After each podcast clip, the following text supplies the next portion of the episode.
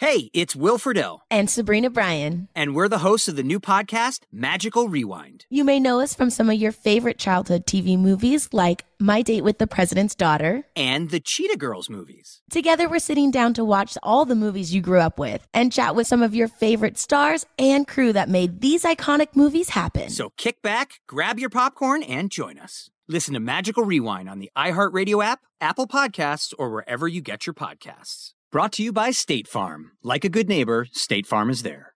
I'm Jack Armstrong. He's Joe Getty. We're the Armstrong and Getty Show. We cover the stories the mainstream media ignores. The stories that are important to your life and important to the world. The election, of course. The many trials of Donald Trump. Couple of wars. Gender bending madness. Why are kids looking at so much social media?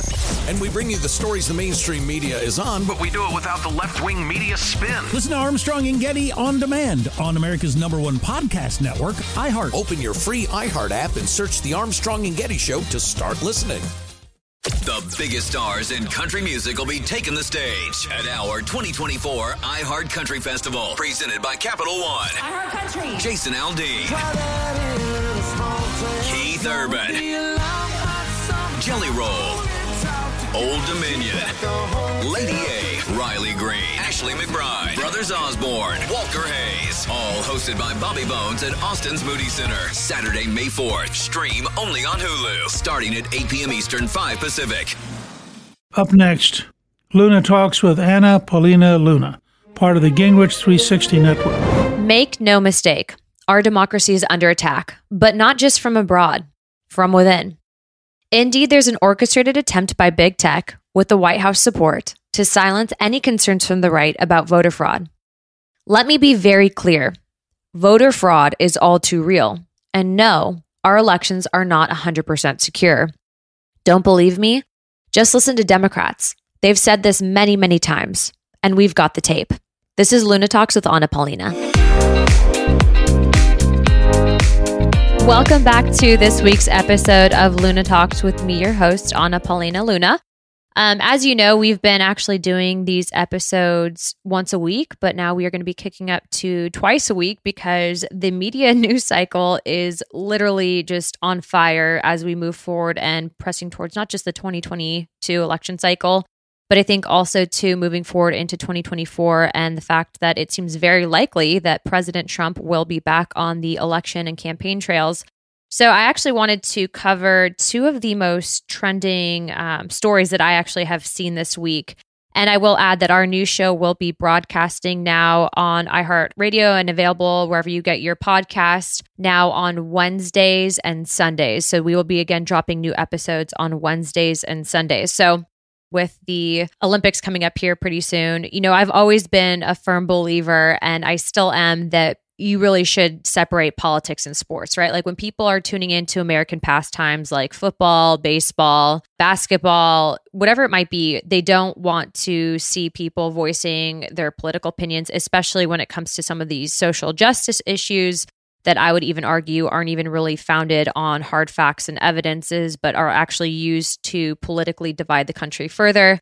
Um, that'll probably be a separate episode. But one thing that I've always constantly kind of observed is that when you have these conservative football stars or conservative, basically professional athletes, how it is that the media will either completely ignore them or essentially they will send kind of their subtle hints, but they don't ever want to come out and straight up just support a president or talk about their values because they're afraid of getting canceled. Well, this past week, Tom Brady was at the White House with Joe Biden. And this is something that I'm going to actually play a clip for you guys to hear because his responses and his comments after listening to it about twice, I think, um, I don't know how else to say other than I think that Tom Brady was potentially trolling Joe Biden. And you can hear this in his exchange with him. So if you'll just listen to this clip real quick, we'll get back in a second. But we found our rhythm. We got on a roll. Not a lot of people uh, you know, think that we could have won. And um, in fact, I think about 40% of the people still don't think we won. I understand that. You understand that, Mr. President? I understand that. Yeah. And personally, you know, it's nice for me to be back here. We had a game in Chicago where I forgot what down it was. I lost track of one down in 21 years of playing. And they started calling me Sleepy Tom. Why would they do that to me? That in itself is such a just it's an interesting interaction, right? Because you have Tom Brady, who we know in the 2016 and also 2020 election cycle was very subtly sending hints that he supported the president. We know that I think that President Trump and Brady have this pre-existing relationship, and I'm pretty sure there's actually a photo in uh, Tom Brady in his locker room with a MAGA hat. But we also know that Tom Brady's family is obviously, I think, politically divided. So his wife, I do not think, supported President Trump. But regardless of the fact, and I think that some people, even listening, probably have family members that have, you know, uh, political and ideological differences with them.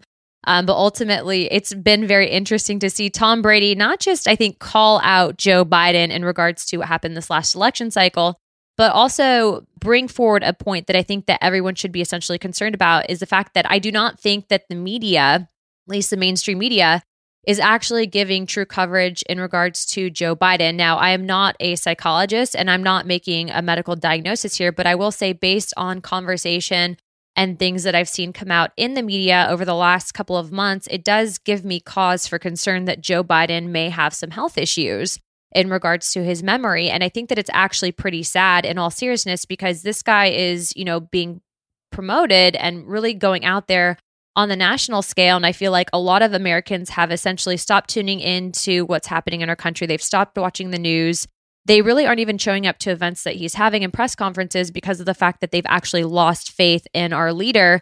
And mind you, this is the guy that's supposed to be representing us on the national scale in regards to dealing with Russia and China. And I mean, for goodness sakes, he has access to our nuclear codes. And I find that very interesting that Tom Brady took that time to really kind of, I think, show the American people what's really happening. And I think that it's going to become increasingly more important. You know, you have so much happening right now in our country with the White House just admitting that they are going to start censoring people and that they're working closely with Facebook in order to make sure that misinformation is taken down. And then you heard something very alarming by the White House press secretary. And she said that if people are spreading disinformation or if they are banned on one platform, that they should essentially be banned on all platforms.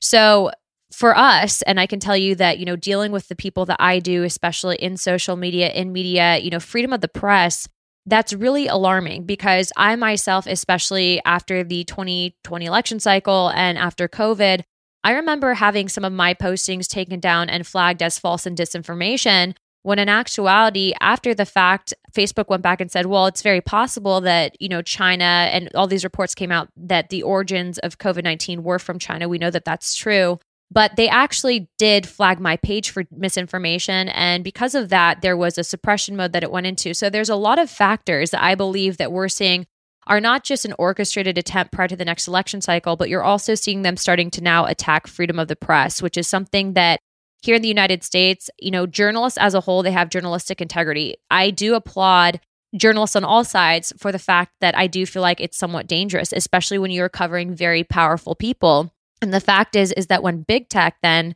interjects and then starts to get involved to promote a certain type of message and to control the narrative, that's when we as a country are no better than China and Russia and really also, to kind of piggyback on that, we have to ensure that not only are we protecting freedom of press, but our election laws, and then also to the Second Amendment. So, kind of segueing off from that and moving into what's happening with voter fraud, you're seeing this orchestrated attempt with Facebook and the White House and Twitter and all these other platforms to now almost even silence what's happening with some of these audits, not just in Maricopa County in Arizona, but also to in Georgia. The one thing that I thought was interesting, and as some of you might know, is that I was actually able to go to Georgia and I personally worked on the Senate races out there. I want to get more into that in a second because it's important for everyone to realize what exactly happened in Georgia. So stay tuned. We'll be right back after this quick commercial break. I'm Jack Armstrong. He's Joe Getty. We're the Armstrong and Getty Show. We cover the stories the mainstream media ignores. Stories that are important to your life and important to the world. The election, of course. The many trials of Donald Trump. Couple of wars. Gender bending madness. Why are kids looking at so much social media? And we bring you the stories the mainstream media is on, but we do it without the left wing media spin. Listen to Armstrong and Getty on demand on America's number one podcast network, iHeart. Open your free iHeart app and search the Armstrong and Getty Show to start listening. Biggest stars in country music will be taking the stage at our 2024 iHeart Country Festival, presented by Capital One. iHeart Country. Jason Aldean, Keith Urban, Jelly Roll, Old Dominion, Lady A, Riley Green, Ashley McBryde, Brothers Osborne, Walker Hayes. All hosted by Bobby Bones at Austin's Moody Center. Saturday, May 4th. Stream only on Hulu. Starting at 8 p.m. Eastern, 5 Pacific. So after I had finished the 2020 election cycle, basically maybe a month after, we all know that there was a runoff in Georgia, and that was between Senators Loeffler and Perdue in Georgia. And I was able to go out there with two different organizations and actually talk to voters and do outreach within the urban communities, whether it was to the Black or Hispanic community in regards to this election. The one thing that I observed that was completely upsetting is that the election wasn't even really based on politics. I would say that 98% of what I saw coming out of the Georgia election cycle was based on race. And that is when I realized at this point, we as a country, yes, you have to fight fire with fire, but that the Democrats were also, and this just further, I think, solidified my idea that the Democrats do use race in order to divide the nation and in order to control people. I'm not saying all Democrats are bad, but what I am saying is that from a national political strategy and perspective, that is how they divide the country. When you have control of one of the greatest countries in the world at stake, of course they're going to fight dirty. And I even argue that when are Republicans going to start, you know, metaphorically punching back and actually using these same tactics against the Democrats? I'm not saying that I want people to get violent, but I will say that we have to actively engage these communities and kind of fight fire with fire on their playing field because the Democrats are literally beating us at that game. So, anyways, I was out there.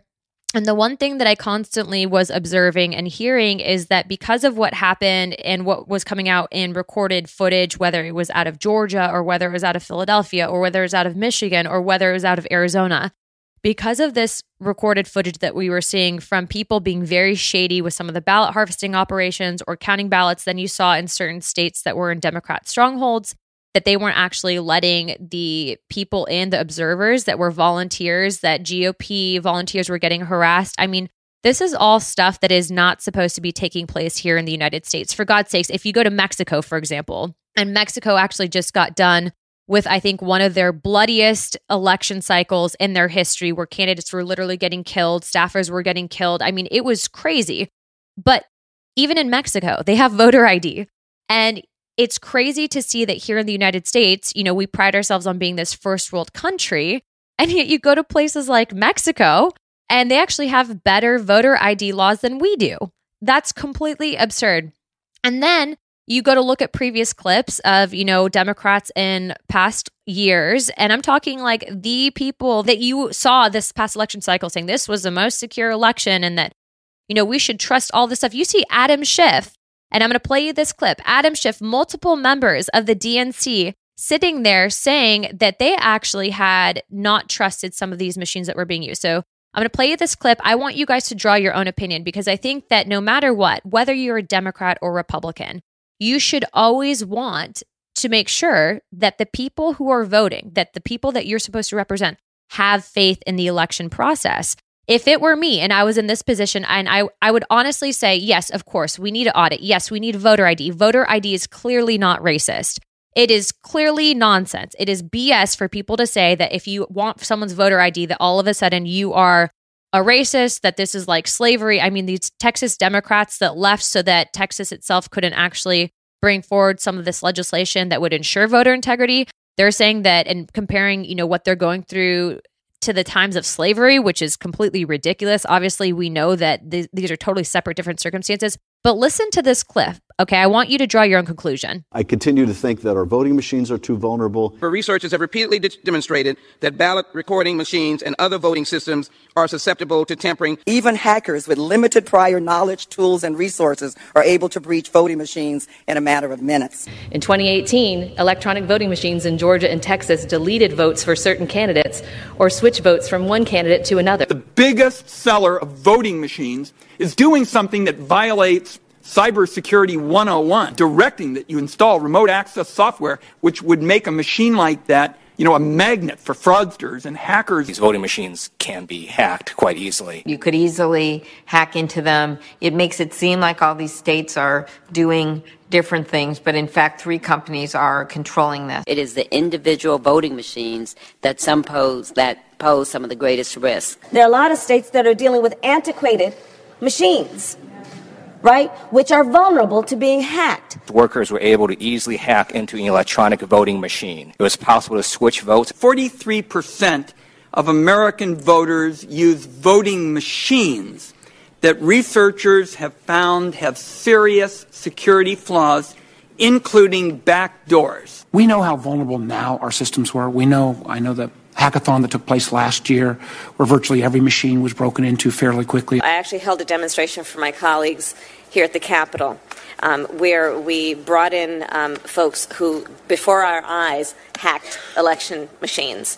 Um, those that are not, those that are being used in many states. Aging systems also frequently rely on unsupported software like Windows XP in 2000, which may not receive regular security patches and are thus more vulnerable to the latest methods of cyber attack.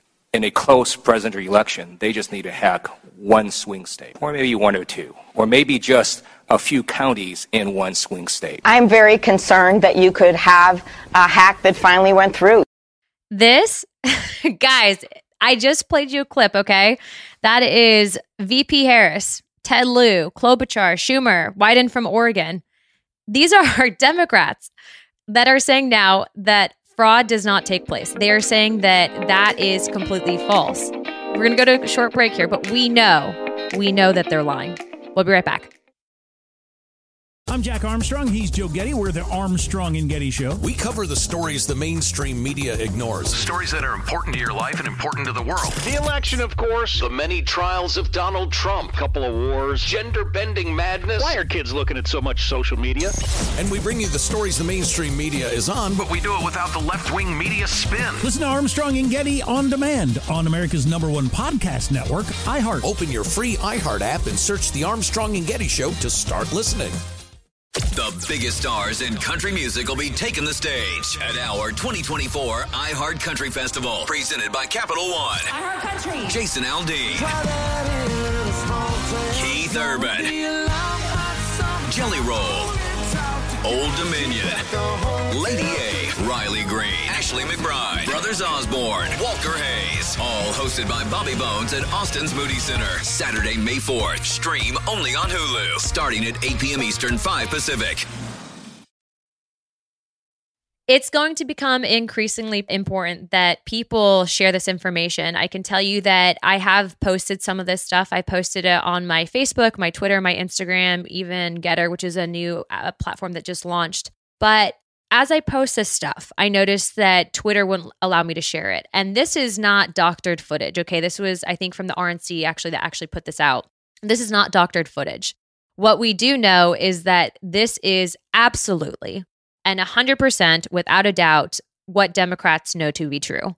And I would even argue that as someone who is a Republican, as someone who is conservative, I do believe that we need to ensure that our election integrity, that our election process is 100% secure. If that means changing over from these machines to actually paper ballots, have people, you know, dip their finger and stamp it for all I care, but I want it to be secure. The fact that you have people lying about this, the fact that you actually have now this pivot that's taken place and that they are literally gaslighting America, okay?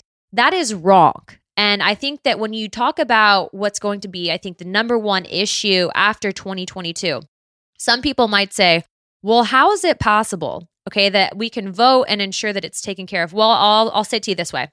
In the state of Florida, and one thing that's going to be interesting about this election cycle coming up here in the next year or so is that you have redistricting, not just in the state of Florida, but across the country based on census data.